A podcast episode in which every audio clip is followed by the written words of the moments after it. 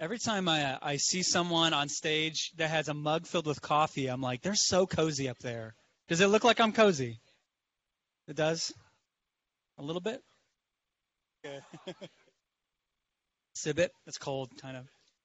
I realize I don't have anything to put it on, so it kind of defeats the purpose. All right, I don't do this. Oh man. Well, hey, something that uh, is happening next week at worship night that is going to be really cool um, and this is an announcement kind of too for those who go to Orion or if you're interested. Next week we actually have a guest speaker who's uh, going to be leading our worship night, and she is awesome. Um, she is the daughter of a very famous, well-known pastor from California. Um, the pastor, his name is Dave Gibbons, and he's actually speaking at Orion campus uh, midweek next Wednesday. So if you want to get a lot of church in, you want to get a lot of Jesus time in, uh, I encourage it. Go to Saturday night worship uh, at your campus for campus night, and then go to midweek at Orion. Hear Dave Gibbons talk. Um, he has absolutely revolutionized my life as a way it comes to seeing people and loving people. And so his daughter is coming with him, and she is a, a young adult, and she is uh, just, I mean, real, honest, and she has so much wisdom and knowledge. And Dave just speaks unbelievably highly of her. Like she's just the most intelligent person. So she's going to be leading our time. I'm very excited. So um, for all the ladies in the house, maybe you want to bring a, a lady friend or uh, one of your gal pals and uh, and come and come and hear hear a hear a woman of, of, of really great influence come and, and bring the heat uh, next Thursday. So come on out. It's going to be really amazing. I'm really excited for it. Um, but uh, man, I'm I'm excited. And two, even if you're kind of uh, on the fence about whether or not you want to go to Rise Retreat, uh, my encouragement is that it's an experience and a time for you to actually get away and focus on a relationship, your relationship with God, or exploring your faith. Uh, for some of us in here, I don't. I never assume that everyone in here has a strong relationship with Jesus. I never assume that anyone in here is deep in your faith. I know I meet tons of people every single week who they're just maybe beginning to get back into their faith or they have no faith background. And so, really, it's a time for you to carve it out to really do business with God, to have friendships that go deeper. Um, you have a weird ulterior motive that hopefully you're going to meet your spouse, but you try to ignore it. It might happen though. Um, so that so, so my hope is is that you come on to Rise Retreat and you find Jesus in the process of trying to stuff down that ulterior motive, and it's going to be good. One more thing, too, is uh, we actually are starting kind of like a podcast. We're, we're trying to get our content. Everyone's always asking for our messages. So uh, if you were here two weeks ago, we talked about how to find your identity in romance and we have that one posted. It's, we have a SoundCloud. Um, we're looking into a podcast, but we will post a link to the SoundCloud on our Facebook page. Um, we have a group that's private, but we can just kind of shoot it out everywhere on our on our social media. You can go back and listen to it, and you know, I don't know, write down some of the zingers. Yes. Hey, let's go. So it'll be on Apple Podcast for all you podcast junkies. Cool. Very good. Well, hey, uh, I'm I'm really excited tonight. Um, I, I usually um, you know, usually you come come in and I feel like I'm like, man, how can we excite the troops? How can how can we rally everyone? How can we all be more excited about our faith and journey? But every once in a while, there comes something that I feel like is unique to our community, that's unique to 1829, that I feel like uh, really kind of uh, burdens my heart and makes me burn for for for all of us. Uh, because if, if if you're feeling it and I'm feeling that you're feeling it, it's something that I want to talk about. So tonight, I'm actually going to have uh, what we call here at 1829 a family chat night. Oh yeah, it's going down now. There was a family chat night about four months ago, and I promise, guys, you're safe tonight. This is not where this is going. I wanted to redeem the family chat. So the family chat is not confrontational, I promise. It's a good family chat. Hopefully, it's a family chat full of uh, realness, authenticity, and vulnerability. Uh, and specifically, it comes out of a place where I've realized so many uh, 1829ers, many of you guys, I've, I've just like I, I, hear so much about what you're journeying through. I hear so much about what your struggles are. I hear so much about how you maybe you didn't feel welcomed, you didn't feel connected, you, you feel stuck in your relationship with God. And really, the thing, the, the the the area that I've noticed, I've been hearing so many people come and talk to me, is that so many people feel like in their relationship with God, specifically spiritually speaking. I've noticed I've had a lot of people come to me and feel like they're just drifting in their faith and they feel spiritually blocked. Um, that they have a one thing, a one major thing in their life that is hindering them from a, a real relationship with Christ. It's robbing them of life. It's actually making them go numb and they can't really hear experience God. And I think there's some of us, maybe if you don't have a faith, a deep faith, where you've been coming to 1829 and you just have not had that experience with Jesus yet. You've not heard God's voice, you've not felt Him become powerful in your life. And there's some of us who maybe we've been um, trying to seek Him, and we can't help but feel like God isn't showing up the way that we feel like He should be showing up. And so tonight's talk I'm calling This is for Freedom. Or as uh, Mel Gibson would say, This is for freedom. Tonight is for. you like that? It was good. But tonight is for freedom because I think many of us, whether we would like to admit it, if we're really just honest with ourselves, I mean, man, I, I think about this and I think about my life, and it's like, I don't want to say this. I think there's some of us who we're too afraid to say in our hearts or out loud to people that we know or love or in our small groups and be like, I just don't love Jesus right now. I am not loving Jesus right now. I'm not in a good place. I'm not really hearing God. I'm not connecting with Him. In fact, I've been feeling this way for two years. I've been feeling this way for three years, or maybe it's in the past six months, or there was an event that came and crashed into my life, and you're just not feeling Him. You're not feeling an experience with God anymore. And so, usually, like I love to come in here. I love to have fun. It's like one of my the, the, the joys and delights and honors of my heart. Try to make everyone laugh, have a good time, right? Because we all need a little more joy in our life. But I think tonight, I'm like, man, man, all of us are out there drifting in life, and we need to have a real moment. We need to have an authentic moment. We need to have a an, an honest and, and kind of vulnerable session with ourselves and with the people that we love about what's going on. So I kind of want, I was like, man, I guess I'm going to go go first. Um, today at Kensington, we had one of our, our main leaders was just unbelievably raw and vulnerable. And I was like, I already knew that this talk was coming tonight. And I'm like, oh my gosh, this is such a confirmation from from God that this is something that I feel like needs to be had. But uh, earlier, um, or the, I would say for the past few months, um, I've I've been really blessed. I love what I do. Just this past week, I got a five-year anniversary card from Kensington saying, "Hey, you've been working here for five years," and I could have never imagined in my wildest dreams or hopes that I'd this would be my five-year plan at any point in my life. And I've had a lot of amazing opportunities. And I don't say this from a bragging perspective. I say this um, just from a complete, utter shock and awe of what God is doing um, just just what he does with people and what I believe he's going to do in your life too if you if you if you allow him to move. But I've had the blessing of being able to speak on some of our stages and to do weekends at some of our campuses. And it's been super fun to be able to to speak out of the voice that I feel like God has given me in, in my life. Um, but because you do this, um, you have people who are pastors around Kensington. Uh, they give you critiques. They want to make you better and sharpen you. And uh, so there's two two guys around here who I really respect and love, who they believe in me. They're they're like, man, this is what you've been created to do, and all these things are just super encouraging and they were giving me a formal critique, and they were super urgent to get this on the calendar. And I was like, oh, you know, it's kind of like one of those things you're not looking forward to, but you kind of accept it. And also, too, you're already you're already critical of yourself, and so who cares? And so I showed up to this critique meeting, and they're beginning to be like, man, like we believe in you. And they're like, and it was kind of one of these things where they were like, uh, you know, we just pray that something like really fruitful comes from this. And though it's not fun, and I'm like, oh no, this is not going to a good place. I don't like this oh no. And sure enough, I kind of started talking. I'm like, oh man, there's an elephant. I'm, I'm really interested to see what it's going to be. And these guys have known me. They believed in me. And sure enough, they kind of talked. They're like, Drew, man, you're just, man, you got this going on. Like, this is so great in spades. You know, here's some things that you can do. But here's what I've realized. And so this is kind of how one of the, the pieces of feedback came. And, and it was like this. It was like, man, you know, when I think about certain musicians, they come into a room and they, they adjust to the room and the size – of, of the room and they're able to do this. And you're so you're so smart and you're sharp you're able to do this. You're able to come in and know your environment or whatever. But here's something i've kind of noticed in you is that recently i feel like because i know you and i know your heart i feel like i've seen you begin to perform more. And i was like oh that sucks. Thank you. And he's like and it was in the it, once again it was in that heart of like i know you I know that you don't do this, and I'm starting to see this in you. And it was this moment where, you know, it's it sucks to hear a piece of feedback like that.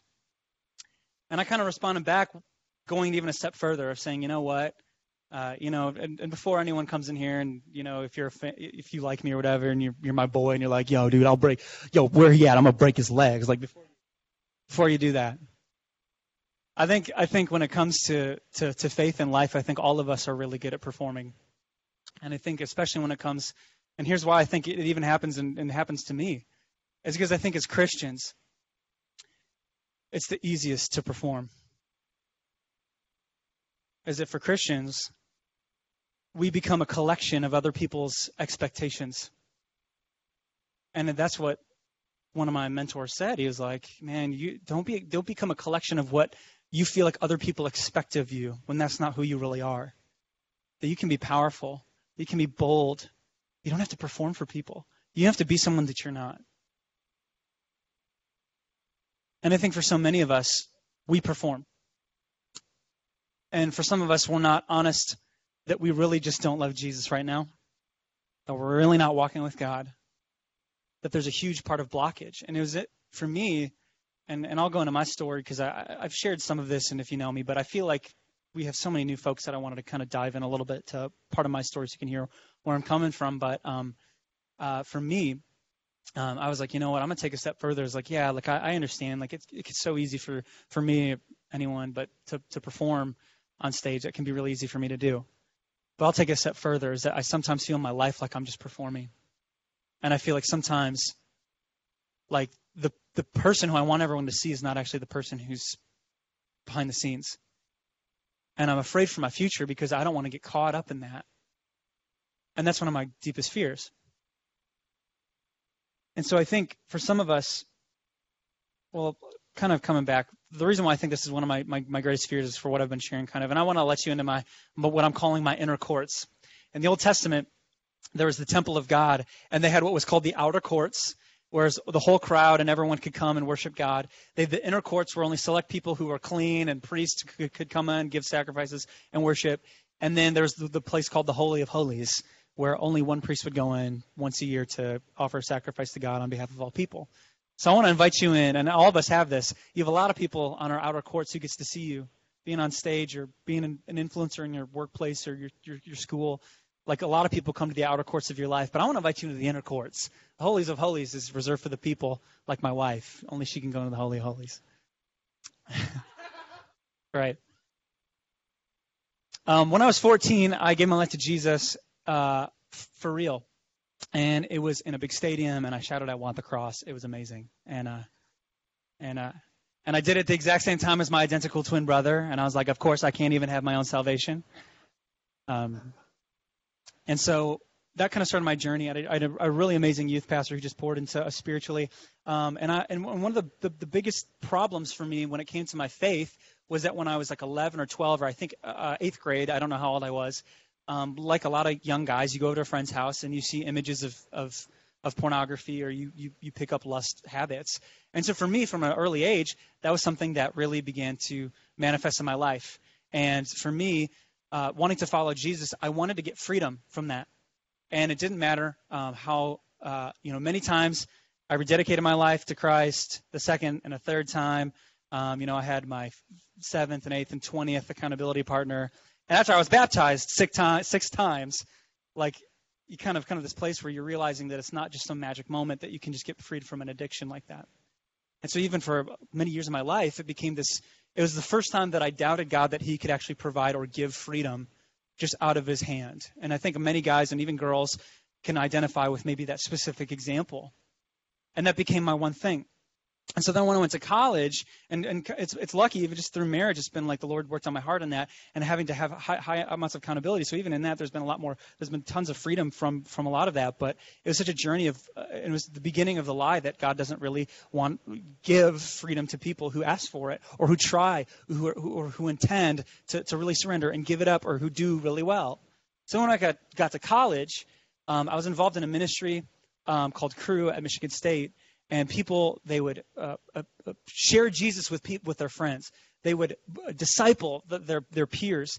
And for me, I was at this place where I loved the normal church thing, but I wanted a real experience with God. I was hungry for that because I wanted just more proof that what I was doing was legitimate. And if I could have more proof, then I could share with the world this God that I had found. And I'd only gotten these snippets and these pieces and these moments where God felt so real and I experienced Him so powerfully. But yet, what I was really hungry for was the way that it should be. The way that God should be interacting with us, that He should be continually speaking to us, that He should be um, constantly uh, uh, communicating with us. And then we should be able to experience real freedom, real joy, to feel God all the time, that it'd be a great experience. And so, my junior year of college, I interacted with um, a lot of, I, I met a lot of new friends who belonged to more denominations that really believed that God spoke very clearly and passionately. and I loved it. And even to this day, I still I still love kind of this uh, idea and thinking. But what began to happen was because I was so desperate and hungry for the real experience of God and to hear His voice, um, some of my friends would come up to me and say like, "Hey, I was just spending time with God, and He wanted me to tell you something," and they'd lay out something, and I was like, "Oh my gosh, God said that to you?" And I was like, "No way!"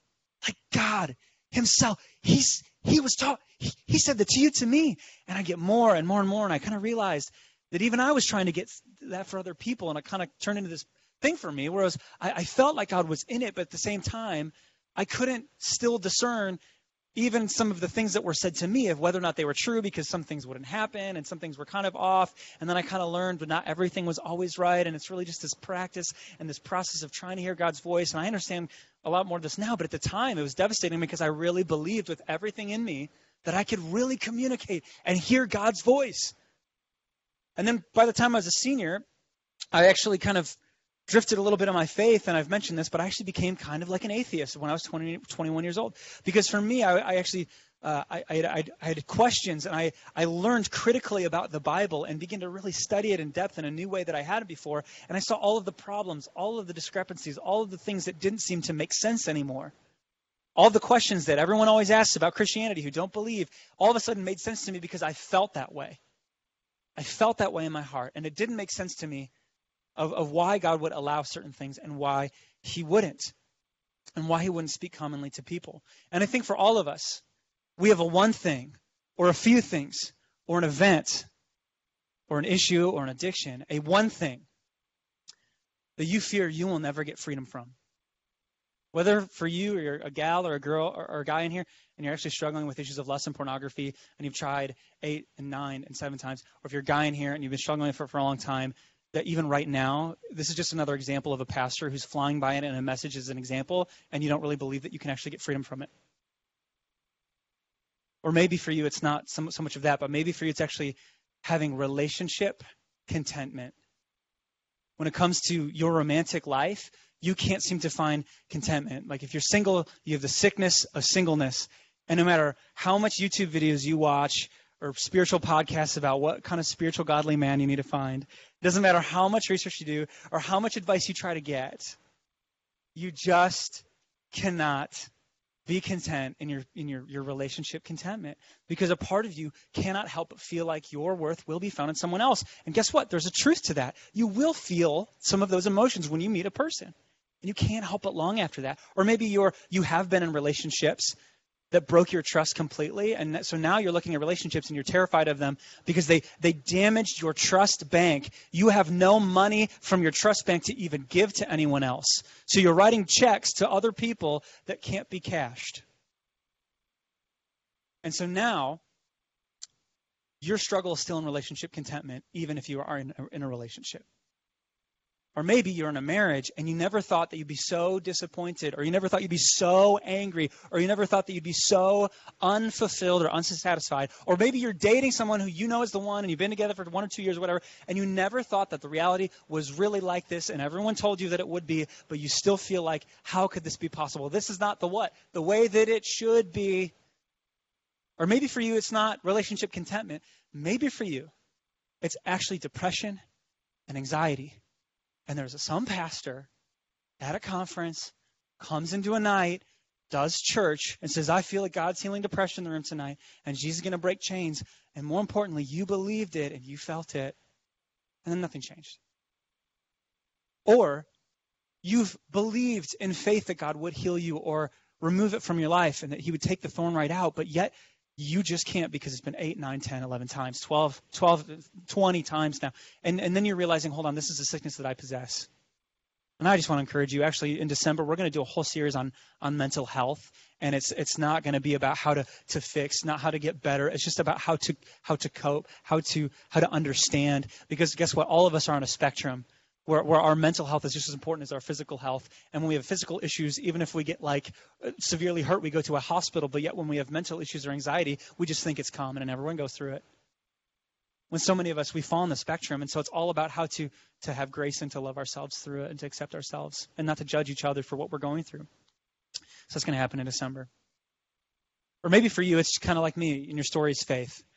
And you feel like no matter, you, you believe that God should act a certain way. And you've put your identity in being a Christian. You put your identity, uh, and I don't mean your identity in Christ. I mean your identity in being a Christ follower. Like you've been at conferences, you've been at nights, you have been in the hamster wheel of Christianity, and you just have issues with God right now because you're just like, man, I just don't believe it. And so now, our hope, um, or rather our obsession, turns into, when it comes to our, our issues with God or even with the world, it turns into what it should look like. And this will be kind of comforting if you're, uh, this, is, this is something that's called apologetics. Um, if you're an apologetics fan, for me, one of the questions I asked was like, why would God allow human suffering? And the answer that I always heard when you, re- if you're really brainy like me and you like hearing these answers, like, well, why would God allow evil in a in a broken world that seems pretty pretty ruthless of a loving and benevolent and perfect God to do this to humanity? And of course, the only logical conclusion that Christian thinkers and philosophers have ever come to is the one that says, well, if, if everyone just loved God and was perfect, then that really isn't the essence of what love really is. So, in order for, for love to be love, love has to be given a choice. And love has to be contrasted against hate and darkness and evil. And so, God wanted something from his image bearers, who he created in his image and likeness, that he couldn't just get from rocks and angels and heavenly hosts and uh, the mountains and the seas. He wanted someone, something like him, to choose to love him even when they had every reason not to. And then that's really what love is. And, it, and it, it's almost as like that's, that's what God wanted. And I'm not talking about salvation. I'm not saying, because we know that I just have to ask God to do my theology, jump through hoops to make sure everyone thinks I'm doctrinally sound. but I'm not talking about salvation. I'm not saying that we, we earn our way through our works or our love to Jesus, but rather it's actually the opposite. If you, if you know our God, it's, it's, it's this, is that it is by grace that you have been saved, not by our works, meaning I don't do anything to earn my salvation into heaven to be with God. Rather, it's God saving of me, me giving my life to Jesus, and now I inherit Jesus' perfect life. And God will view me like Jesus, and that is my response of love and obedience that allows me to then go and do good things. That's the gospel of Jesus. What I am saying, though, is in this world, we are given what feels like this choice to love God, to seek Him. Even in scriptures, if you seek me, you will find me. We're in this mystery where we constantly are pursuing the hidden God. And I think for many of us, when, when, when you actually go through this pain, or when you actually experience it, or you know someone who experiences real life pain, um, it's, it's no longer a question that needs an answer. It's an experience that needs a reason.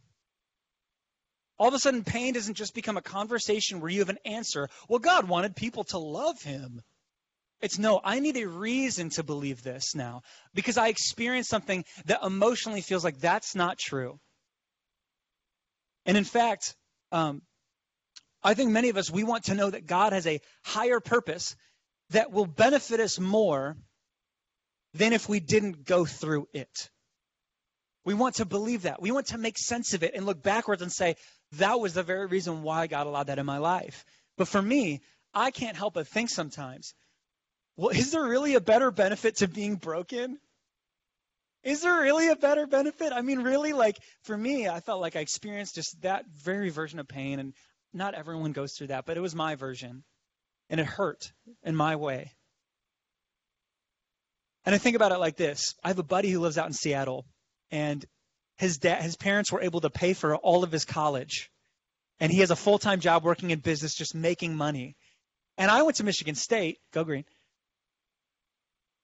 And I felt, and I felt like, well, if I have debt, that will teach me the value of money. And because I have debt, it will actually make me further ahead than people who just had things handed to them. But that's not true.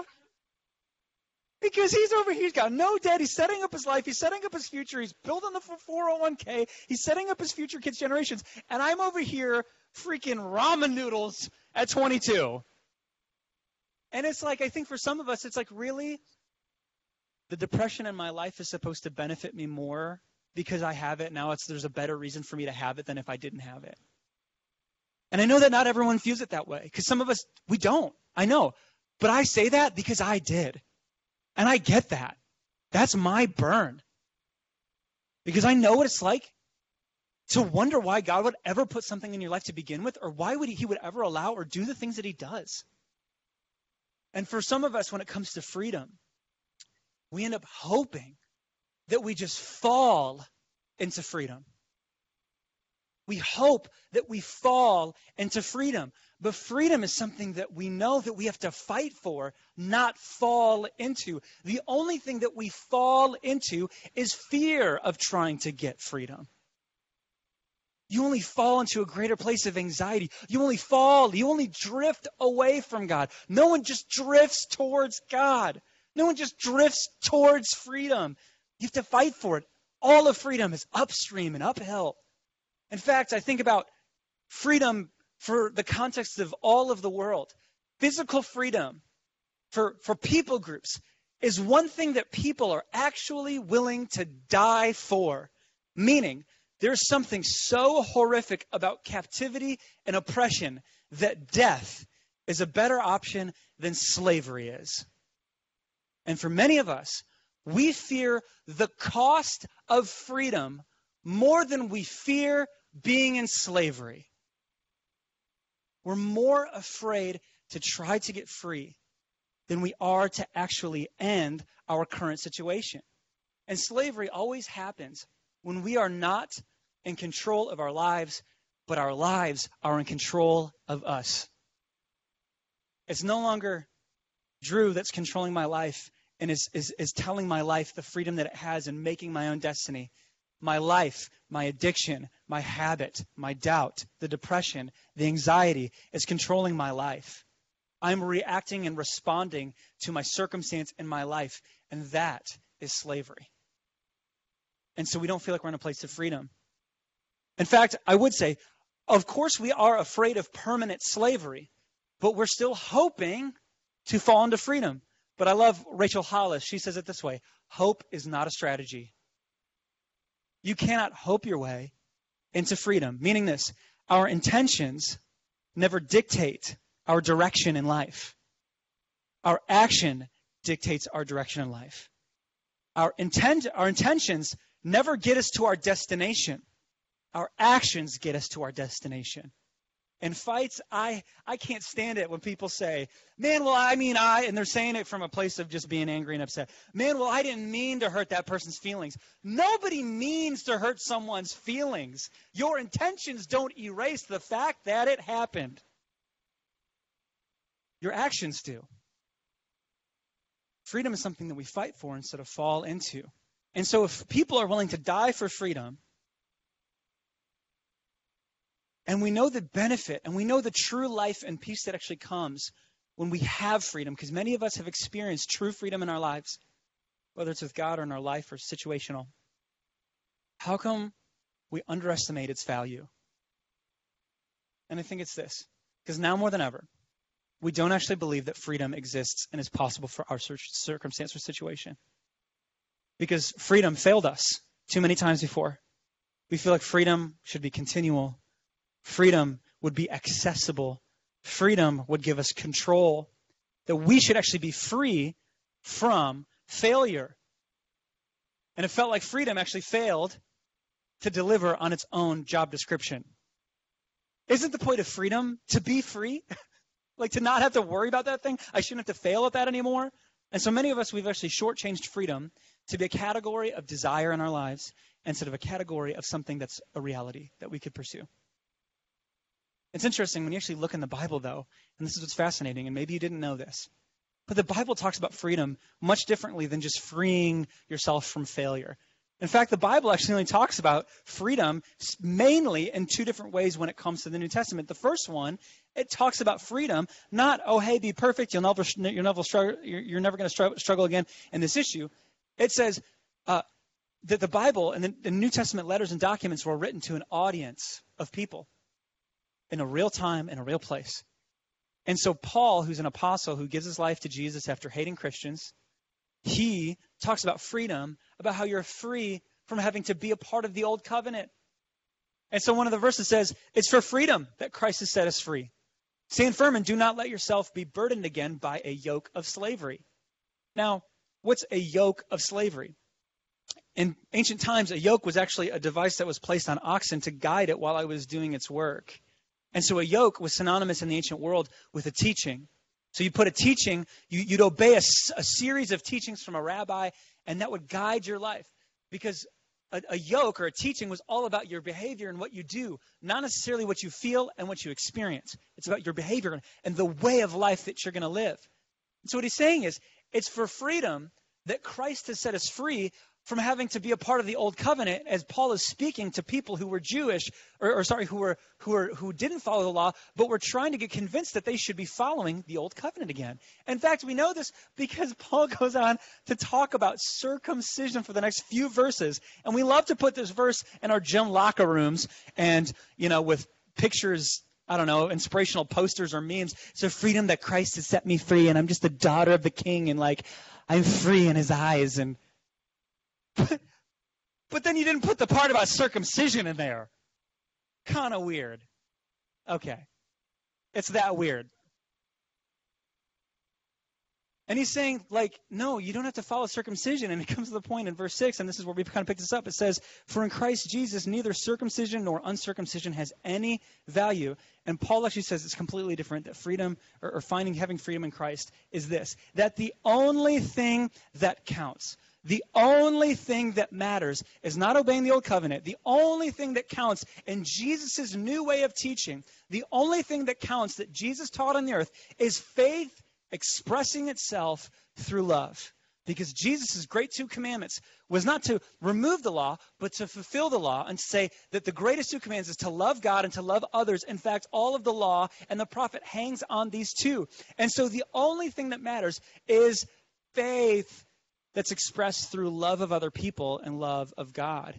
In fact, Paul actually he he says this flat out in the verses to come because he talks about he's like so so I say walk by the spirit of God. Do not walk by the flesh. He says do not use your freedom your newfound freedom of the way that Jesus has given you life to not to, to do rules or to be perfect anymore. Use your new freedom not to indulge in the flesh and when he says flesh, he gives a description. He says, because the flesh is obvious. And he gives this list and he says, it's sexual, sexual immorality, drunkenness, orgies, and all these weird things. And it's like, of course, of course, these are all things that could cause division in my relationships with my brothers and sisters and my heavenly Father. He says, so, so, so don't indulge the fresh flesh anymore because you have freedom. Rather, the fruit of the Spirit by walking with Him is love, joy, peace, patience, gentleness, and kindness. So, what Paul is saying is that your freedom in Christ, biblically, is not about having to be perfect.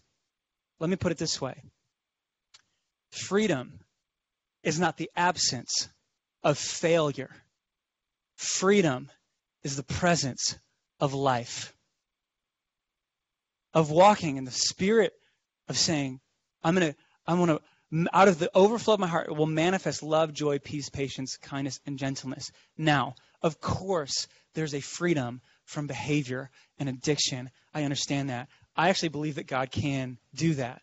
I had a roommate, and I don't want to get into the story because it's it might not be for this context, but I, had, I, I, saw one of my roommates get miraculously healed of a degenerative degenerative disease before my eyes, and it was medically uh, shown, and I was blown away. And, and I've seen moments where I believe that God has set people free from things in a permanent way. And I don't have the answer for why God would do it in certain places or others. And I don't believe that some people's prayers are better than others. I don't understand why God does the things that He does. What I can say, though, is maybe for you, it's not about trying to achieve the freedom from failure, it's about trying to achieve the freedom that brings life to your soul by making peace with God, by accepting where you are and who you are. Because the Bible the second category of freedom, and this is the one that's a little bit more confusing for us, is that it talks about how we are free from the overall curse of sin. And it talks about, and Paul, the same author, he talks about, you know, freedom. Like you are no longer a slave to sinful ways. You're no longer in bondage to it. And what he's meaning is, is that when Jesus died on the cross, he, because he rose from death, he broke the curse of sin. So that in heaven, if you accept Jesus as Lord and Savior, you now receive that same broken, cursed, and you have freedom from sin. So now I will not get punished for my sin because that's been broken off of me. But now God will look at me and he will see me as righteous. And there's something that happens because God's Holy Spirit now is entered into my heart and it will transform me. And out of the manifestation of the presence of God inside of me, now I can then become a slave to his righteousness. And that's maybe what some of us have experienced. Maybe when you fully gave your, and maybe you remember this, you, you fully gave your life to Jesus and your life changed. It transformed. And while you still don't feel like you have freedom now, you know that you are free compared to where you used to be. And that's actually another encouragement that for some of us in here, maybe you haven't made that full decision yet.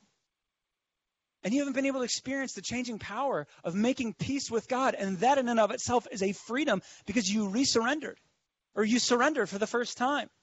In fact, here's, here's a better one for you is that there's actually a definition of, of what God's antidote to the mystery and the question is. And it's the worst antidote in the world. In fact, I actually hate it. This has been a number one struggle for me. I was talking with a young adult who um, had all these questions about the Bible, and he uh, emailed me, he met up with me, and he was frustrated, and he's he's pounding me with questions that, and he's way smarter than I was, and some of the questions I had, I'm like, bro, this is so over my head. And he told me the story, and I'll never forget it because I think that this is sometimes how some of us uh, uh, view view this word, is that there there was um, he said I went into a, a, a small group and a pastor was there, and I, I blitzed him with questions, and I was respectful, and I was kind, but I just didn't understand why God did everything. And the guy doesn't respond to anything. This is what he does. He stands up, he walks over to the board behind him, and he writes F A I T H. And the kid was like, All right, dude, cool. And he never went back. It's because for some of us, who have pain in our lives, that doesn't do it. Can I be honest about that? Can I say that? Does that make me love Jesus left less? but for some of us, it's deeper than that. Because that's the one that's that is the area that we are struggling with. And we have questions or we have doubts. And just simply having faith, trusting that God is going to do it, isn't cutting it for us. And it's answers like that that actually want to keep us from freedom because we don't actually believe the solution to our problems is actually making peace with our Heavenly Father over it. So there's a word, and this word actually gets defined in Scripture. And maybe you've never seen this kind of passage like this before. It's, the, it's, it's in the book of Hebrews, and the author says this Now, faith is the assurance of things hoped for. And I hate this verse. I wish it wasn't in the Bible. but it says it's the assurance, meaning that in a sense of confidence, of believing that something is going to happen. That faith is, in fact, a feeling of some sort of certainty. That if you have a desired outcome that would glorify God and benefit yourself or others, that the faith is the feeling of certainty or confidence that He will do it. In fact, it continues on, it says, faith is the evidence. Oh, it's using our favorite 21st century word, evidence of things not seen. And it says, not seen. When you look at this passage, we actually learn what not seen means not seen doesn't just mean invisible spiritual realm. According to what comes next in the passage, not seen actually means for events that have not yet come to pass. The faith is an actual deposit from God or something that is a deposit of evidence that what we believe God could do will come to pass. Does that make sense? But here's what happens in the next passage, because this is literally contradictory. Don't ask me why or how this happens.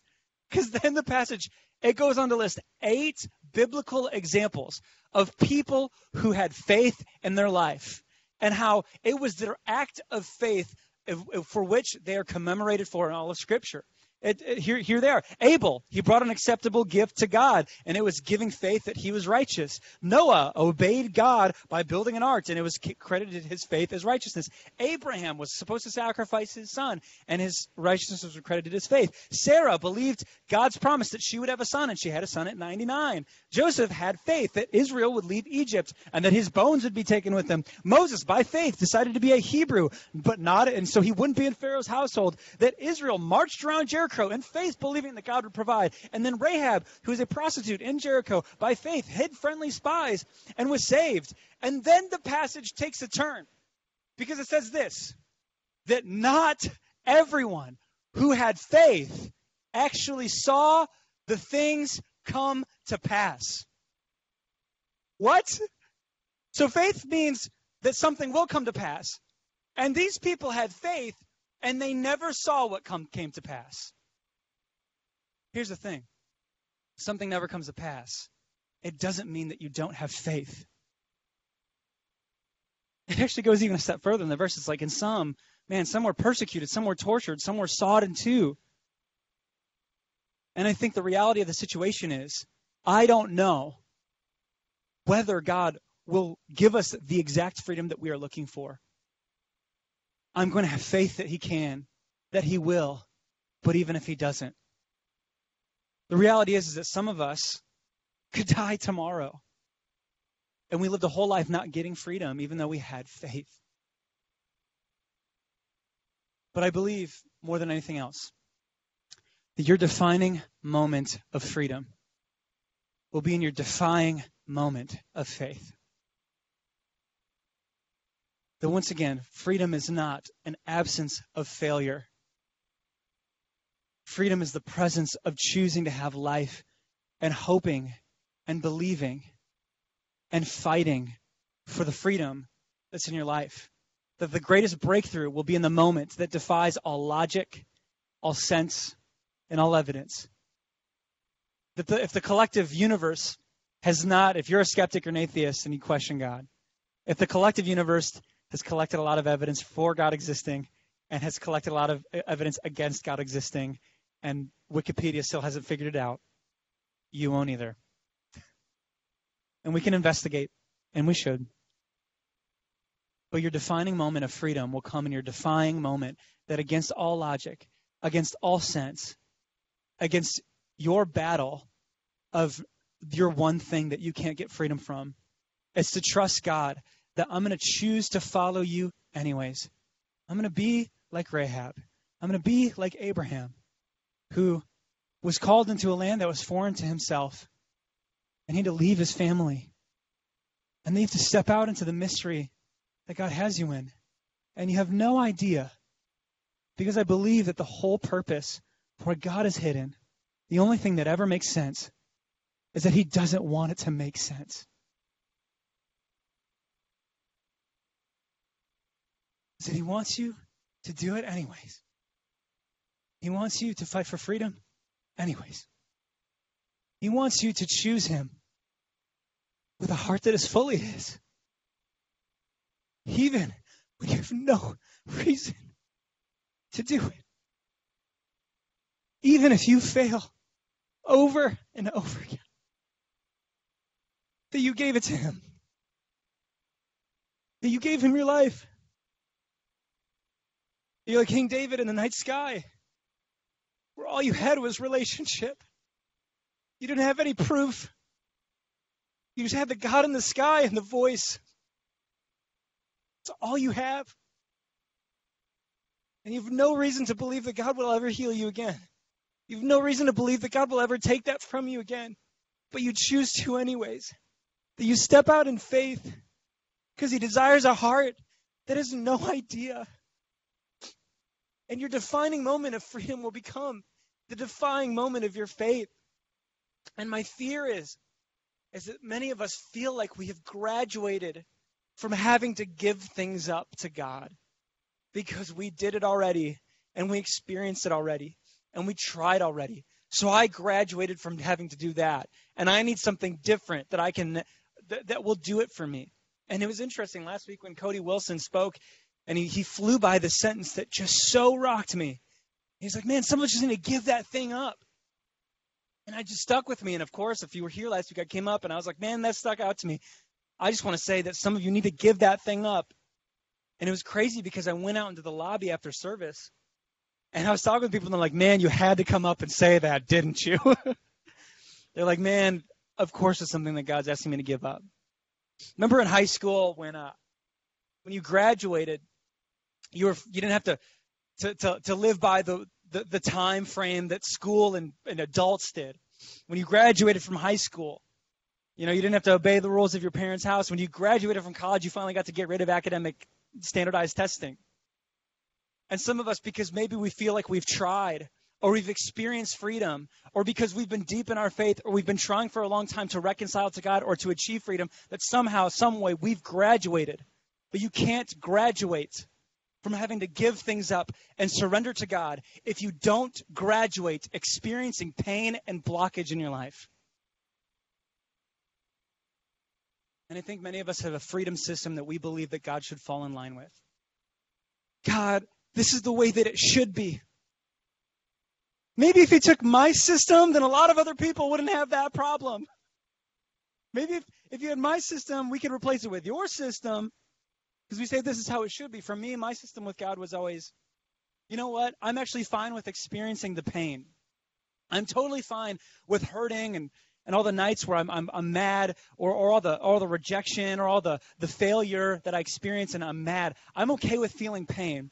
I'm not okay with trying to figure out the silence that sometimes I hear. And for some of us, for me, I'm fine with pain, but maybe I'm, I'm just not fine with not hearing anything from God about it. Others of us, you might be fine with silence from God, but you're not okay with failure. Some of you might be okay with failure, and that doesn't have to be your sense of freedom, but you're not okay if God doesn't give you direction. And that's your system. And others of us, maybe you're fine if God never gives you a direction for what you need to do to get freedom, but you're not okay with having to feel and experience pain. But what if God had a different heart and idea and a different system? That, of course, in his love and kindness as a father, he does not want any of us to experience this. But what if in his system, it's called the heart that chooses and to trust when it just doesn't know. That many bad things happen to us, and Jesus says this that the enemy comes to kill, steal, and destroy. But I have come that you may have life and have it abundantly. And so, my hope and my invitation, I think, as in this family chat, when it comes to our, us, that this is us, you don't have to experience a blockage. You don't have to put the pressure on God to never let you fail again. And that you need to take control by giving up control. To take control of your freedom by fighting for it, by walking through the pain, by going at it with God, by not giving up until you hear to not giving up, but at the same time, by giving up what you think is the right way. And maybe for you that requires investigation, and maybe for you, you do need to have a, an intellectual component. I get that. But when you do, there will come a moment, a defying moment that you need to have to make peace with God again. Because freedom is not the absence of failure, freedom is not the absence of pain. Freedom is not just the absence of doubt and discouragement, but freedom is having life and the life comes from choosing to trust God anyways and to still have your questions and to still have your stuff and to still hope and believe and trust that God could give you freedom from failure, freedom from the thorn, but the freedom that you'll have when you make peace with God is far different from the freedom that you're expecting that He brings you because maybe He wants your trust and your decision and your loyalty. And I'll say this in the last verse. It says this because even, even Paul, same author, says this. He says, But thanks be to God that though you used to be slaves to sin, you have come to obey from your heart the pattern of teaching that has now claimed your what? Your allegiance. You've been set free from sin and become slaves of righteousness. And Paul's talking about the teaching of Jesus. Give your life to me, and I'll give you life. Love me, and you'll love other people because you've loved me. But we love because he first loved us. And you can get free from the shame because now you can experience the love that he first gave you even in your failure, in your regret, and your shame, and your unworthiness. Freedom is not the absence of failure, but it's the fullness of life. Would you pray with me?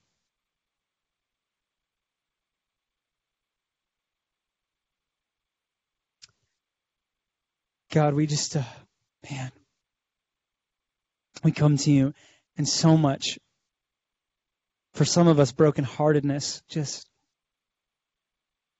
we don't like this direction. We don't like for some of us that you're asking for us to make peace with you and that you're preparing our hearts to make a decision or you're preparing our hearts to unblock this freedom because we're more afraid of the cost that freedom is going to give us than we are of the slavery and the bondage that we're currently in and we're inside of a jail cell and the door's open but we were fed, at least in the jail cell. We didn't have to worry about getting hurt by other people, and we locked our hearts inside of a box in the safe protection away from other people where no one could hurt us because we locked it away from you. It's absolutely impenetrable, and nothing can touch it. God, we unlock the box you've placed our heart in. We unlock our choice to follow you in faith. Hope and believe that, God, you can and you will. And even if you don't, you're still worthy. And there's something about you that brings us life more than bringing slavery to our issues. And we don't have to drift. We don't have to overhope in a person or a program or a church but that we can do our business with you. In your name, amen.